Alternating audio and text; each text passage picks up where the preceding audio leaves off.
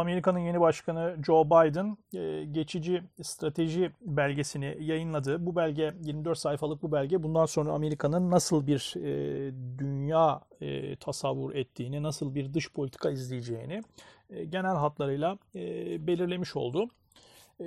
Burada bizim belgeyi çözümlerken ki başvuracağımız esas yön belgede Amerika'nın kendi askeri varlığını nasıl e, dağıtacağını ilan ettiği e, sayfalarda var. Orada şöyle bir e, genelleme yapıyor Amerika. Diyor ki biz en büyük, en güçlü askeri varlığımızı Pasifik'te bulunduracağız. Bu gücü Avrupa'da izleyecek, Avrupa'daki kuvvetimiz izleyecek.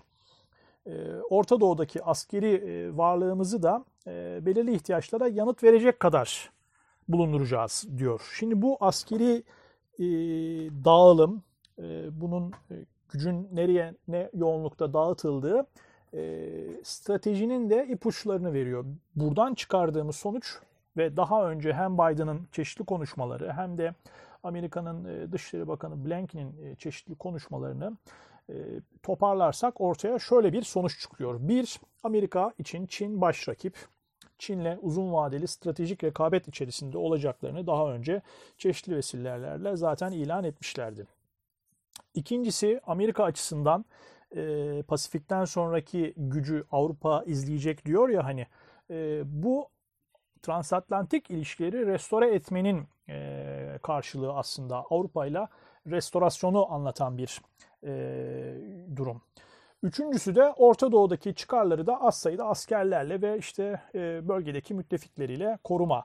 Böyle bir e, hat izleniyor. Burada üzerinde bugün durmak istediğim konu ikinci madde yani Avrupa ile ilişkilerin nasıl olacağı, transatlantik ilişkilerin kurulup kurulamayacağı e, meselesi. Biden biliyorsunuz e, henüz seçim e, sürecinde de propaganda seçimlerin propaganda sürecinde de ağırlığı hep şuna e, vermişti. Trump, e, e, Türkiye gibi ülkeler de dahil Amerika'nın pek çok geleneksel müttefiki olan ülkelerle ilişkileri bozdu. Amerika bunu Biden döneminde tamir edecek denmişti. Burada tabii asıl vurgu Çin'i baş rakip gören Amerika açısından asıl vurgu Avrupa ile ilişkileri restore etmekti. Ee, bunu e, ifade etmişti Biden seçim dönemi boyunca. Yönetime geldikten sonra da bunu çok sık vurgulamaya başladı. Amerika döndü dedi, diplomasi döndü dedi, Avrupa ile ilişkileri e, düzelteceğiz dedi. Peki Avrupa ile ilişkileri e, nasıl düzeltecek? Ya da şöyle sormak lazım. Avrupa ile ilişkiler eskisi gibi olabilir mi?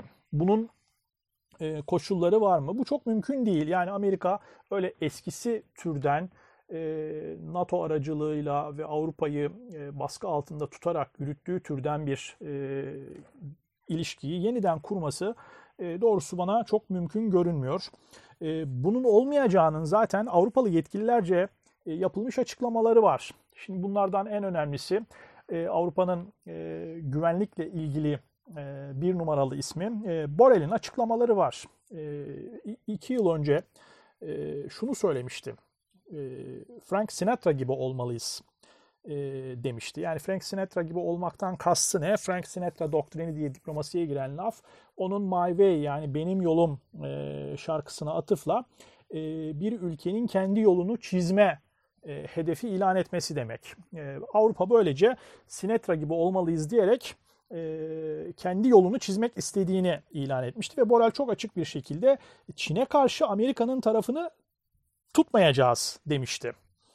E, aynı Borrell e, geçen senede anımsayacaksınız Avrupa ordusu tartışmaları sırasında çok açık bir şekilde Amerika ile eskisi gibi ilişkilerin olmayacağını, bir aile içerisindeki fertler gibi değil de eşitler gibi ilişki kurmak istediklerini, stratejik bir özellik oluşturmak istediklerini e, açık açık söyledi. İşte o, süreçte e, kurulur kurulmaz tabi elbette tartışılır ama bir Avrupa ordusunun kurulabilmesini e, Paris'in dile getirdiği, yine Berlin'in bir Avrupa Güvenlik Konseyi kurulmasının ihtiyaç olduğunu belirttiği bir süreç yaşandı. Bunlar hep Amerika'ya karşı Avrupa'nın daha özerk, daha stratejik özerk e, davranma hamleleriydi. İşte Amerika bunu e, kesebilmek için e, bir yöntem izliyor. Yani Avrupa'yı yeniden e, istediği kıvamda bir transatlantik ilişkiye Amerika nasıl razı edecek? E, onun yolunu oluşturmaya çalışıyor. E, onun yolu da şu. E, anımsarsanız geçen e, haftalarda Münih Güvenlik e, Konferansı'nda Amerikan Başkanı Biden e, bir e, değerlendirme yaptı ve şunu söyledi. E, Rusya e, NATO'ya Çin'den daha yakın tehdit dedi. Yani bu şu anlama geliyordu. E, Çin elbette asıl tehdit de Amerika için ama NATO için de yakın tehdit Rusya'ydı.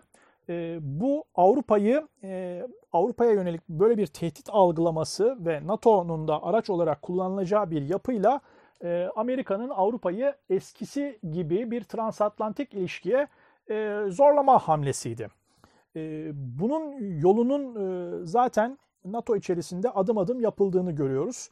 E, son olarak e, Joseph, e, Jens Stoltenberg'in NATO Genel Sekreterinin e, söylediği şu son açıklama yani Avrupa'yı Avrupa ülkeleri korumuyor, e, e, Amerika koruyor, İngiltere koruyor, Türkiye koruyor demesi işte Avrupa'ya bu mesajdı. Yani sen NATO'ya mecbursun, NATO'nun seni koruyan bu üç ülkesine mecbursun. Kendi kendini zaten koruma kabiliyetin yok demiş oldu Stoltenberg doğrudan Washington adına.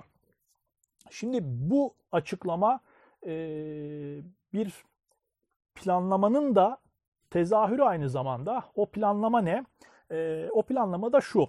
Yalnız o planlamayı anlatmak, o planlamanın önemini belki tarihsel olarak anlatmak için e, Truman'ın çok önemli bir açıklamasına e, dönmek gerekir.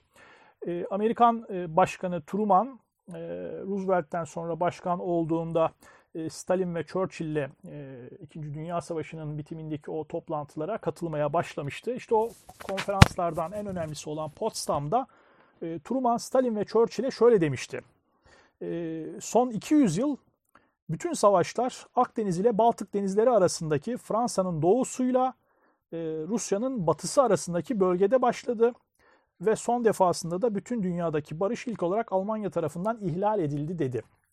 Şimdi bu bakış e, her ne kadar e, Asya Pasifik e, temel olmaya başlasa da hala geçerliliğini koruyor. Ve o nedenle de Amerika NATO üzerinden Avrupa'nın doğusunda Rusya'yı hedef alacak şekilde bir NATO planlaması yaparak, NATO Baltık planlamasıyla başlayan bir planlama yaparak bir hat çizmeye çalışıyor. Ne o nedir o hat?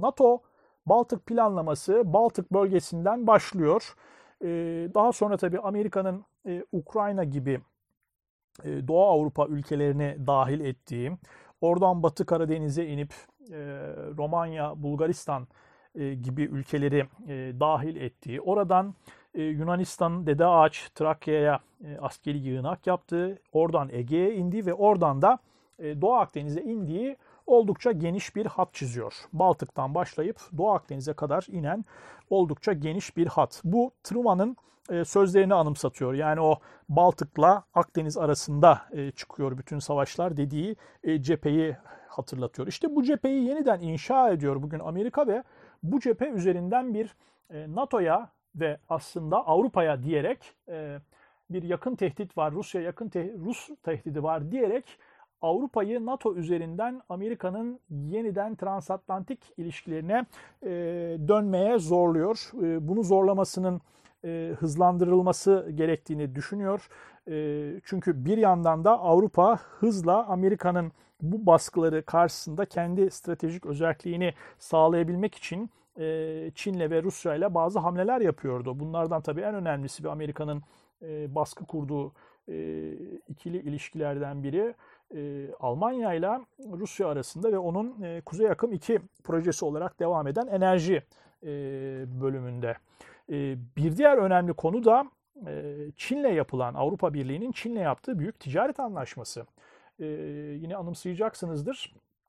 Biden seçilmiş ama henüz yönetime gelmemişti ki Avrupa Birliği Çin'le bu anlaşmayı hızla yapma yoluna girmişti. Hatta e, O'Brien o zaman e, ulusal güvenlik danışmanı olacak O'Brien e, Avrupa'ya uyarıda bulunmuştu. E, yani bu kadar acele etmeyin, e, bir ay daha bekleyin, Biden'ın yönetime gelmesini bekleyin, bizim tekliflerimizi bekleyin demişti ama Avrupa hiç oralı olmamış. Hızla e, 2020'nin e, son e, ayında e, Çin'le büyük bir ticaret anlaşması imzalamıştı. İşte bu tablo yani e, Almanya merkezli Rusya ile enerji e, açılımları, Avrupa'nın bütününü kapsayacak şekilde Çin'le ticaret anlaşmaları, içinde İtalya'nın da olduğu, kimi ülkelerin dahil olduğu kuşak ve yol inisiyatifi, bütün bunlar Amerika'nın hızla elini tutup hızlandırıp Avrupa'yı yeniden transatlantik ilişkiye zorlamayı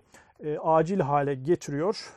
Fakat bana kalırsa bu yeni bir dünyanın kurulduğu süreçte öyle eskisi türden ilişkileri kurabilmesi, yeniden aynı nitelikte ilişkiler kurabilmesi çok da mümkün görünmüyor. Bunu önümüzdeki aylarda daha da net göreceğiz. Şimdilik bu kadar diyelim. İyi yayınlar.